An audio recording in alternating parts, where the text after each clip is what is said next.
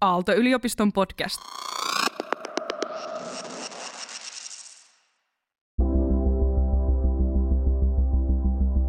Jos harvempi osallistuu, niin voi olla, että aika monet mielipiteet jää sinne mustien laatikoiden taakse ja ehkä joskus jopa enemmistön mielipiteet, että se saattaa luoda semmoista vaikka vähän niin kuin vertailuasetelmaa. Paras hetki päivässä. Aalto-yliopiston psykologipodcast. Henna Niiva ja Alli Mattila. Moi kaikki! Me nauhoitetaan tänään meidän viidettä suomenkielistä podcast-jaksoa. Ja meidän aiheena on tänään etäryhmäytyminen. Me tehdään tätä jaksoa osana Tutor-koulutusta, mutta tämän jakson keskustelut pitäisi olla kiinnostavia kaikille, jotka ohjaa erilaisia ryhmiä etänä. Ja mä oon Henna. Ja mä oon Alli. Me ollaan Aalan opintopsykologeja. Kiva päästä tekemään tätä podcast-jaksoa sinun kanssa. Niinpä, tosi kiva päästä mukaan. Sä ootkin meidän uusi kollega aloittanut hiljattain. Joo, Aallon tuorein opintopsykologi ja sen lisäksi me ollaan itse asiassa opiskelukavereita sun kanssa. Niinpä. Ja molemmat ollaan aikoina myös oltu tuutoreita. Joo, mä oon ollut 2012 ja edelleenkin on yhteyksissä meidän tuutorporukan kanssa, mikä on ihan mahtava juttu. Ihanaa, että teillä on säilynyt yhteys. Mä taas olin tuutorina kansainvälisille opiskelijoille vuonna 2010 ja se oli kyllä kiva ja mielenkiintoinen kokemus.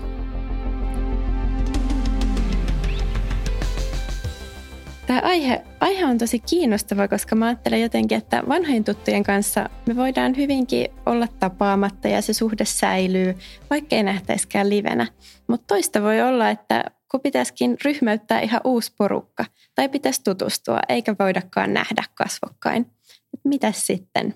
Et on jotenkin löydettävä uudet tavat hitsata porukka yhteen, että ei voida myöskään jäädä odottamaan sitä, että kampus aukeaa, vaan pitää, pitää löytää uudet tavat. Ja siinä mielessä esimerkiksi meidän viime syksyn tuutorit oli aika, aika erilaisessa ja uudenlaisessa tilanteessa, niin kuin toki myös esimerkiksi yliopistohenkilökunta. Ja tota, niin, niin, niin, mitä se ryhmäyttäminen tai ryhmäytyminen sitten oikein tarkoittaa? Niin sehän tarkoittaa sitä, että joukosta ihmisiä alkaisi muodostua ryhmä. Eli että nämä ihmiset alkaisi kokea jollakin tavalla äh, yhteenkuuluvuuden tunnetta ja sitä, että he kuuluu siihen ryhmään ja on sen ryhmän jäseni. Kertoisitko se vähän siitä, mitä silloin viime syksynä oli? Joo, Viime syksynä tosiaan niin, niin, niin oltiin tietenkin edelleen tässä tilanteessa, että, että koronapandemia jatku. Varmaan silloin vuosi sitten keväällä vielä vähän odoteltiin ja oltiin epävarmoja, että mitä tapahtuu syksyllä ja varmaan moni toivoi, että olisi päästy palaan kampukselle. Mutta tota, sitten oltiinkin siinä tilanteessa, että hyvin suuri osuus opinnoista alkoi etänä. Ja, ja tietenkin sitten tota, tämä oli aika uudenlainen ja jännittävä tilanne ihan meille kaikille, opettajille ja tuutoreille ja meille opintopsykologeille. Ja, ja tota, pitikin miettiä sitä ja monet miettivät sitä, että miten me saadaan nyt sitten nämä uudet aloittavat opiskelijat osaksi jotenkin aaltoyhteisöä ja ryhmää ja tutustumaan toisiinsa – ja tota, meiltä opintopsykologeilta sitten pyydettiinkin paljon koulutusta tästä teemasta ja, ja toki, toki me sitten siinä mietiskeltiin, että no mitä me ollaan ehditty oppia esimerkiksi siinä kevään aikana ja koitettiin etsiä tietoa tästä aiheesta, että miten se ryhmäytyminen, ryhmän muodostuminen tapahtuu ja miten sitä voisi sitten ohjata etänä. Ja tota, niin, tosiaan etänä, niin sehän tarkoittaa sitä, että – tai meillä se tarkoitti aika pitkälti sitä, että käytettiin erilaisia videopuhelinsovelluksia, Zoomia tai Teamsia tavallaan sen ryhmäytymisen ja tutustumisen välineenä.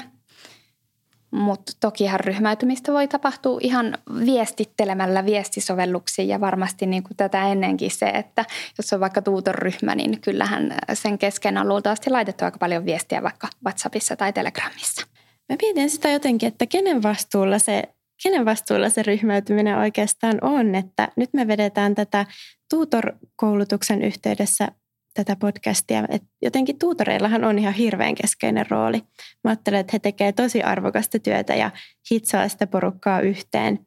Mutta ei se tietenkään voi jäädä vaan tuutoreiden vastuulle. Et mä ajattelen, että kyllä niinku ihan ajattelen kurssien opettajillakin on oma vastuunsa, että miten saadaan porukka sinne osallistumaan ja kuulumaan yhteen. Ja myös ihan ryhmän jäsenillä on se vastuu, että otetaan kaikki mukaan ja miksei myös jokaisella, jokaisella ryhmäläisellä, että miten itse lähtee mukaan ja osallistuu ja jotenkin on osana sitä porukkaa. Oikeastaan jakautuu aika laajalle, että ketkä kaikki siihen voi vaikuttaa, että, että miten esimerkiksi ne uudet opiskelijat löytää paikkansa ja, ja kokee kuuluvansa tänne, tänne yliopistoon. Paras hetki päivässä. Onko sinulla ajatus siitä, että, että onko se ryhmäytyminen tai ryhmäyttäminen sit vaikeampaa etänä kuin livenä?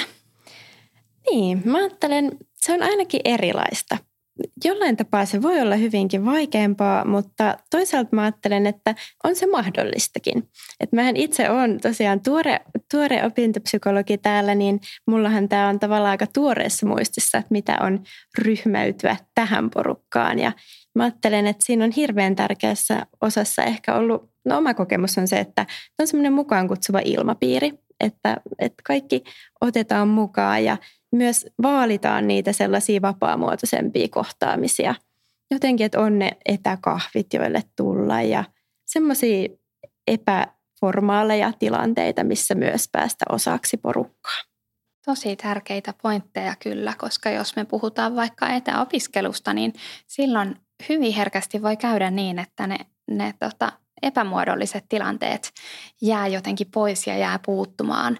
Ne, että kun vaikka jutellaan toisten kanssa luentoja alussa tai käydään yhdessä lounaalla, nyt kun me opiskellaankin sitten, tai opiskelijat opiskeleekin sitten kodeissa, niin, niin herkästi jää sitten semmoinen vapaamuotoisempi jutustelu pois. Onko sulla jotain kokemusta etäryhmäytymisestä tai ryhmäyttämisestä? Joo, meillähän tosiaan ohjataan opiskelijoille aika monenlaisia ryhmiä ja, ja tota, niin viime keväänä heti silloin jo meillä oli tulossa ajanhallinnan ryhmä ja, ja tota, sitten mietittiin ensin, että pitääkö meidän nyt peruuttaa ryhmä, mutta sitten päätettiinkin, että hei no pidetään tämä etänä. Ja itse asiassa todettiin, että esimerkiksi ajanhallinnan ryhmä toimi yllättävänkin hyvin myös ihan etänä. Mutta tänä keväänä oli tosi mielenkiintoinen kokemus, kun meillä pidettiin sellaista – ryhmää kansainvälisille opiskelijoille, jossa tavoitteena oli nimenomaan se, se tutustuminen ja keskustella siitä, että miten voisi tutustua ja luoda uusia yhteyksiä toisiin ihmisiin ja erityisesti nyt näinä etä, etäaikoina. Ja se oli itselle siinä mielessä tosi mielenkiintoista, että kun kuitenkin meillä on noita ryhmiä, missä on joku teema valmiina ja, ja missä tavoitteena on esimerkiksi opetella niitä ajanhallinnan taitoja, mutta tuossa ryhmänä kuitenkin yksi iso tavoite oli se, että ne ryhmäläiset tutustuisi toisiinsa, mikä kuitenkin on, on myös yleensä tavoitteena tuutorryhmässä. Ja yleensä myös niiden ryhmäläisten toiveena totta kai tutustua uusiin opiskelukavereihin – ja huomasin, että itseä toki jännitti vähän silloin sen ryhmän alussa, että no hetkonen, että mitenköhän tämä menee ja mitenköhän tämä tutustuminen ja ryhmäytyminen onnistuu kokonaan etänä. Mutta tota, se oli tosi positiivinen kokemus ja se oli tosi jännä, että miten paljon ihmiset voi tutustua toisiinsa ää, myös etänä. Että se ehkä on sellainen tilanne, että se voi vaatia siltä ohjaajalta – vähän aktiivisempaa otetta ja että se ohjaaja tarjoaa esimerkiksi keskusteluaiheita tai jotain sellaista, mistä lähtee liikkeelle. Koska silloin kun me, me ollaan siinä etäsovelluksissa, niin meillä ei yhtä luontevasti tule sellaisia vaikka, vaikka pienryhmäkeskusteluja sen ryhmän sisällä tai, tai sitä, että kaksi ihmistä juttelisi kahdestaan siinä ryhmän alussa – niin sen takia se, se ohjaajan ote voi, voi ehkä tai voi ehkä vaatia, että se ohjaajan ote on vähän aktiivisempi silloin, kun me lähdetään toteuttamaan sitä ryhmäytämistä ja tutustumista etänä. Hyviä pointteja sen ohjaajankin merkityksestä. Paras hetki päivässä. Aalto-yliopiston psykologipodcast. Mä ajattelen myös se, että onnistuuko etäryhmäytyminen etänä vai ei, niin voihan se vähän riippua myös ihmisestä. Että me ollaan kaikki erilaisia ja voi olla, että joillekin se kasvokkainen kohtaaminen on jotenkin paljon helpompaa ja jos jännittää, niin voi olla, että, että jää niin kuin herkemmin sinne jotenkin sitten sen suljetun kameran taakse. Se voi jäädä tavallaan hyvässä että pahassa. Että toisaalta mm. siellä voi olla helpompi ehkä olla, saa vähän hengähtää omassa kodissa, mutta et se voi myös tuntua aika vaikealta. Ja osalle sitten saattaa vaikka olla niin, että, että se onkin jo jossain määrin tosi tuttu, että on vaikka tottunut tutustumaan ihmisiin netissä ja siinä mielessä niin kuin erilaisten välineiden kautta jo ennestäänkin paljon. Kyllä. Ja toi, mitä sä sanoit siitä, että, että tämmöisen etäryhmän sisällä ei muodostu niitä pienempiä ryhmiä, niin sekin voi olla monelle ehkä semmoinen pieni haaste, että jos tuntee, että on helpompi jutella just kahden kesken, niin sitten kun siinä etä isossa ryhmässä ei muodostukaan niitä vieruskaverikeskusteluja, niin, niin se voi tuntua ehkä vähän hankalammalta. Ja aika monet opiskelijat kuvaa sitä ja, ja varmaan muutkin, esimerkiksi henkilökunta tunnistaa sen, että siinä Zoomissa tai muussa videosovelluksessa voi tulla sellainen olo, että on jotenkin vielä eri tavalla esillä, kun, kun se kameran kuva, kuvaa niin läheltä ja sitten tavallaan kun just et voi kovin helposti sanoa sitä kommenttia osalle ryhmään, vaan sitten kun puhut, niin puhut kaikille. Mitäs muita etäryhmäytymisen haasteita jotenkin tunnistat? No kyllähän se pakolla on niin, että kun me ollaan niissä etäsovelluksissa, niin me saadaan vähemmän informaatiota, tavallaan vuorovaikutuksen informaatiota. Eli me ei nähdä toisten elekieltä niin paljon kuin vaikka muuten. Me ei ehkä kuitenkaan nähdä ilmeitä ihan yhtä, yhtä jotenkin selvästi ja vahvasti niiden videosovellusten kautta ja tietenkin ihmisillä on aina se mahdollisuus pitää esimerkiksi kamerat kiinni. Mutta ajattelen, että joka tapauksessa, koska kaikki on vähän niin kuin myös sidottuja siihen kameraansa, että me saadaan vähemmän tietoa, vähemmän irti toisen jotenkin olemuksesta ja ilmeistä ja eleistä. Ja jotenkin se, että voi olla, että saattaa syntyä enemmän semmoisia ulkopuolisia seuraajia sinne kameroiden taakse ja käydäkin niin, että vaan harva lähtee osallistumaan – Mm.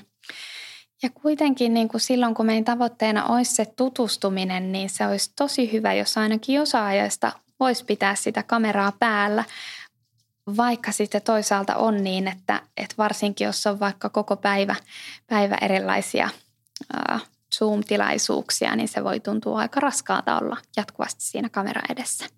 Ehkä semmoinen myös, että jos harvempi osallistuu, niin voi olla, että aika monet mielipiteet jää sinne mustien laatikoiden taakse ja ehkä joskus jopa enemmistön mielipiteet, että se saattaa luoda semmoista vaikka vähän niin kuin vertailuasetelmaa, että ajattelee, että tuo mitä sanotaan ääneen, niin onkin jotenkin kaikkien mielipide. Ja voi olla, että paljon mielipiteitä jää kokonaan sanomatta. Ja sehän onkin tärkeä kysymys ja tärkeä mietinnän aihe, että miten se tuutor jotenkin saisi näkyväksi ja kuuluvaksi mahdollisimman laajasti niitä, niitä mielipiteitä, ryhmäläisten näkemyksiä ja antaisi kaikille mahdollisuuden osallistua.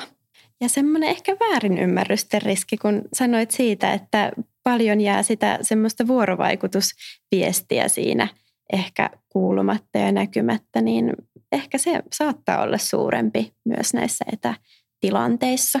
Ja varsinkin ehkä ajattelisin, että sit jos me puhutaan siitä viestittelystä ja tutustumisen, tutustumisesta niin kuin viestittelyn kautta, niin, niin silloinhan me saadaan niin kuin vielä vähemmän informaatiota, kun meillä jää myös äänensävykin puuttumaan.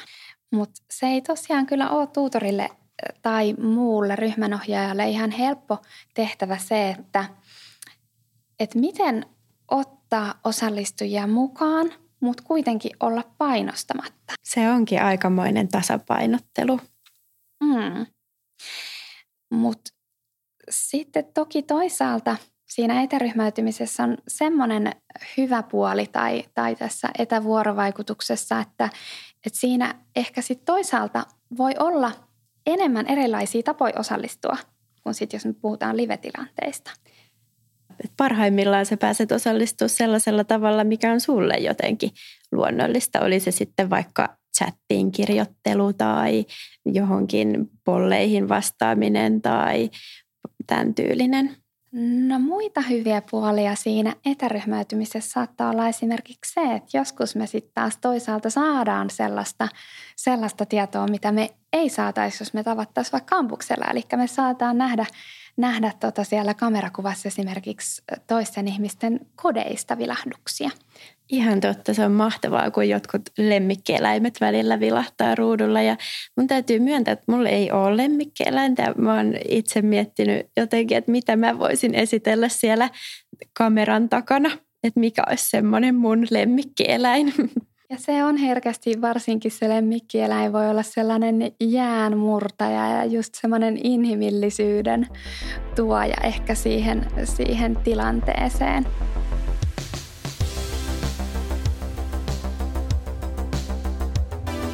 No sitten tietenkin, tietenkin tässä etä, etäilyssä on se hyvä puoli, että ihmiset pääsee pitemmästäkin matkaa osallistumaan, kun meillähän oli esimerkiksi viime syksynä tai on ollut tänä vuonna lukuvuotena opiskelijoita, jotka on tehnyt vaikka opinnot kokonaan etänä esimerkiksi ihan toista maasta.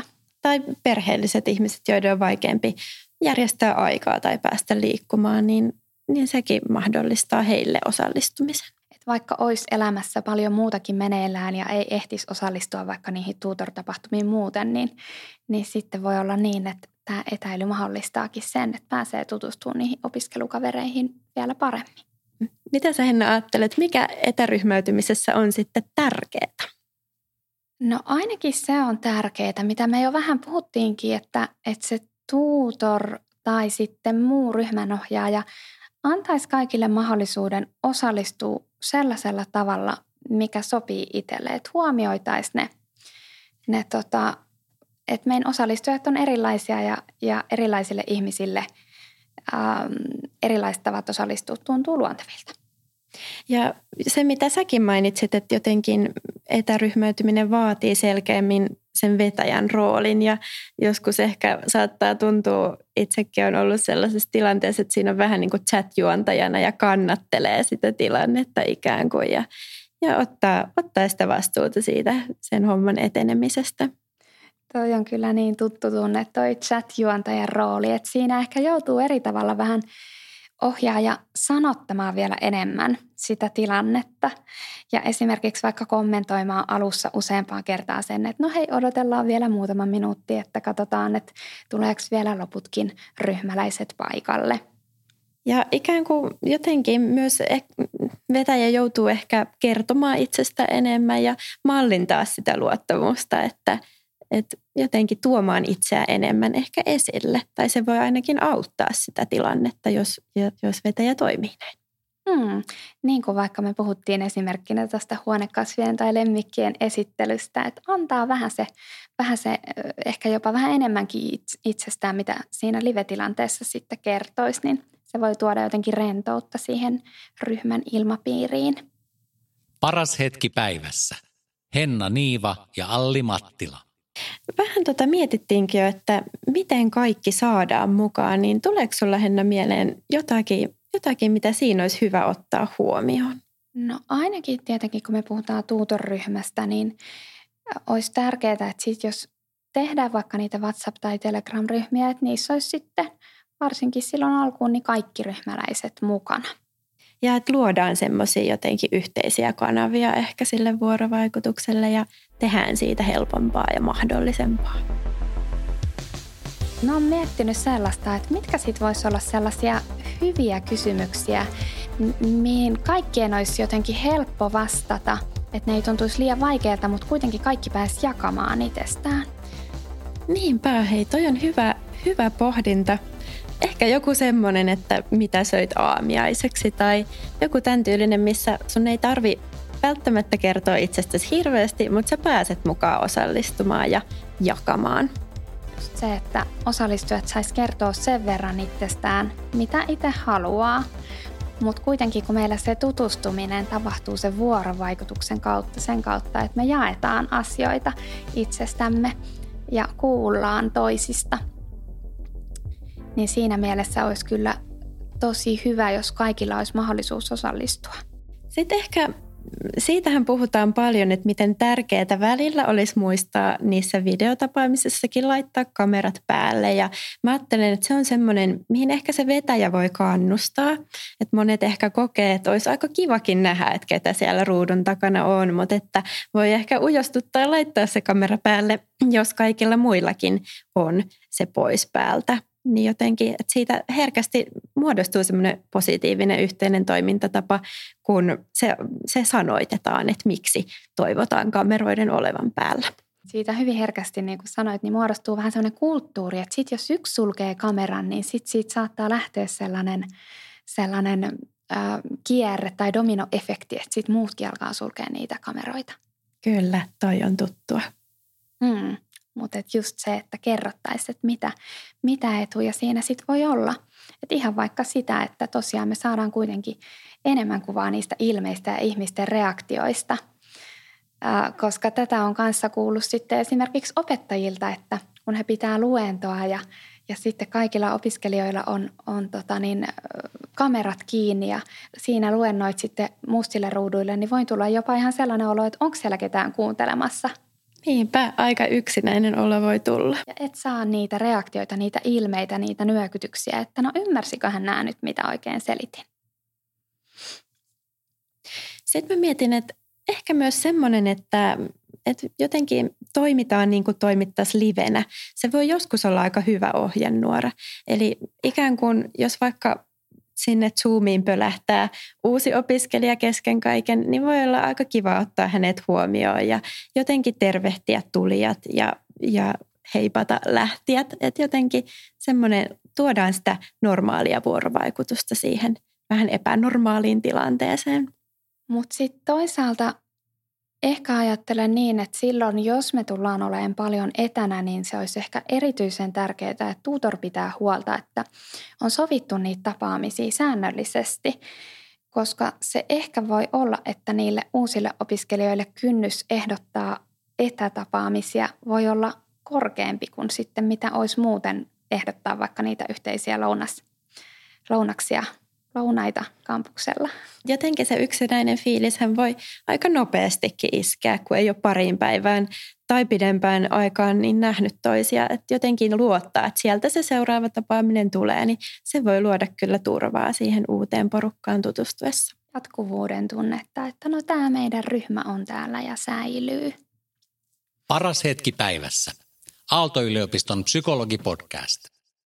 Alli, tuleeko olla mieleen jotain sellaisia kivoja tapoja ryhmäytyä ja sellaisia, mitkä toimis myös etänä? Joo, tuossa joutuukin niin kuin ryhmäyttäjä tai tuutor miettimään ja käyttämään luovuutta, mutta mitä mä oon itse päässyt tekemään, niin piirrä ja arvaa peli toimii muun muassa etänä tosi hyvin. Ja mä ajattelen, että se voisi olla ryhmäytyessäkin aika, aika kiva tapa osallistaa porukka. Itse olen kanssa päässyt pariin kertaan piirrä ja arvaa peliä tekemään ja noin etänä se on kyllä hauskaa. Tuleeko sulla mieleen jotakin, jotakin hyvää etäryhmäytymistapaa? No tulee moniakin. Ekana ehkä haluaisin mainita sellaisen, mitä me ollaan aika paljon käytetty, että, että tota, kun nähdään ekan kerran, niin käydään läpi kaikkien fiilikset. Esimerkiksi vaikka niin, että näytetään jonkinlainen kokoelma erilaisia kuvia äh, ihan mitä vaan, vaikka jotain eläinkuvia ja jokainen sitten poimii sieltä kuvan, mikä kertoo jotain omista fiiliksistä nytten. Toi on hyvä. Tämmöisestäkin mä oon kuullut, että, että esittele lyhyesti joku asia, mihin suhtaudut intohimolla ja käytä siihen vaikka kaksi minuuttia ja se voi olla mikä vaan. Esimerkiksi vuohenjuusto tai jäätelö tai mikä vaan. Meillä käytettiin tota siellä meidän kansainvälisten opiskelijoiden ryhmässä ja se oli ihan tosi hauskaa. Ja ihmisistä sai itse asiassa tosi paljon irti sen kautta, kun pääs kuuntelemaan, että mistä asioista ihmiset oikein on kiinnostuneita. Mutta sitten tulee mieleen kanssa sellainen, en tiedä ketkä kaikki on tuttuja tuon Kuutamolla TV-sarjan kanssa, mutta se on myös tosi kiva, kiva tota niin, semmoinen – peli tutustumiseen, että ihminen kertoo kolme väitettä, joista kaksi on totta ja yksi ei. Ja sitten muut saa kysellä erilaisia kysymyksiä ja koittaa niiden avulla vähän selvittää, että, että tota, miten hyvin se osaa kertoa näistä väitteistä ja lopuksi sitten arvaa, että mikä näistä ei pitänyt paikkaansa. Me tehtiin sitä, sitä tota, yhdessä ryhmässä viestittelyn avulla, mutta toki, toki tota, toimii varmaan monessa eri tilanteessa se pitää kuitenkin aina meidän muistaa, että, että osallistujat, mutta myös niin ne ryhmät on tosi erilaisia ja ne saattaa edetä eri tahtiin. Et jos vaikka tuutorryhmiä mietitään, niin ei välttämättä kannata käydä vertailemaan, että miten, minkälaista toisessa ryhmässä näyttäisi olevan tai minkälainen meininki heillä on, vaan jotenkin todeta, että jokainen ryhmä etenee omalla tavallaan. Ja ne askeleet voi, voi tota, mennä vähän eri tahtia ja ja tota, jos tällä viikolla vaikuttaa, että vitsi noiden toisten ryhmä on tosi hyvä ryhmä ja ne on tutustunut jo niin hyviä ja tuntee toisensa, niin voi olla, että ensi viikolla teidän ryhmä on siinä vaiheessa. Pitäisikö me ei vielä vaikka summata tähän ihan loppuun, että mitkä olisi sellaiset tärkeimmät viestit uusille aloittaville tuutoreille? Mitä sä kertoisit? No ainakin ensinnäkin, että te tuutorit olette tosi tärkeitä henkilöitä niiden uusien opiskelijoiden elämässä. Ja muistakaa, että se riittää, kun yritätte parhaanne siinä roolissa. Ja me ollaan kuitenkin aika uudenlaisessa tilanteessa ensi syksynäkin, kun ollaan mahdollisesti hybridimallissa. Ja tota, se on ihan tosi tosi tärkeää, kun te kysytte teidän opiskelijoilta, että miten teillä menee, mitä kuuluu, miten ne opinnot on lähtenyt liikkeelle. Mitä lisättävää seula tuli Salli mieleen? No ehkä sellainen ihan, että pidä huolta itsestäsi tuutorina ja muista jotenkin ne omat rajat, että sä oot tärkeä, tärkeässä roolissa, mutta sunkaan ei tarvi venyä kaikkeen. Et paljon on tukea saatavilla, myös esim. meiltä opintopsykologeilta ja muilta aallon toimijoilta. No mut kiitos Alli tästä keskustelusta. Oli kyllä mielenkiintoinen keskustelu. Kiitos sulle. Ja uudet tuutorit, nauttikaa tuutoroinnista ja käykää tsekkaamassa meidän verkkosivuilta tietoa erilaisista tukitahoista ja palveluista, mitä kaikkea yliopistolla on olemassa, niin osaatte sitten tarvittaessa vinkkailla teidän uusille opiskelijoille. Heippa!